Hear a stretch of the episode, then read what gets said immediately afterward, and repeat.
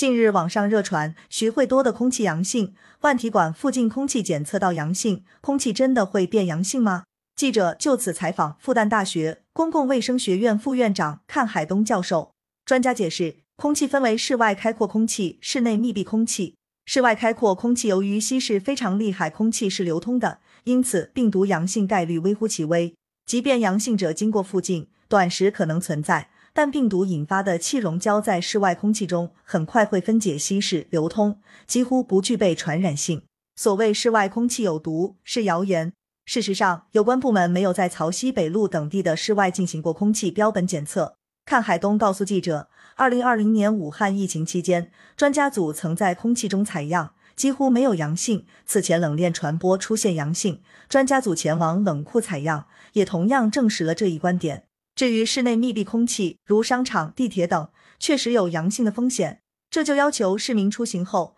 在密闭空间内必须戴好口罩，做好防护，尽可能减少疫情传播风险。看海东同时介绍了近期外省市一特殊病例，外省市确诊病例 A 在溯源中发现其在户外公共场所有过短暂时空交集，确诊病例 B 在距离路过病例 A 时吐了一口痰并快速离开，病例 A 当时没有戴口罩。这个案例提示我们，室外没有戴口罩，但遇到病毒气溶胶传播，依旧存在传播感染风险。专家最后提醒市民，由于奥密克戎变异株传播性非常强，建议市民务必在密闭空间以及有人流的户外科学戴好口罩，避免前往人多拥挤之处，减少感染风险。上海辟谣平台划重点：空气阳性的情况在密闭的室内空间完全可能，但在室外，阳性感染者经过附近后。短时可能存在，但这些病毒也好，气溶胶也好，在室外空气中很快就会分解死亡，不具备传染性。所以，所谓上海空气有毒，完全是谣言。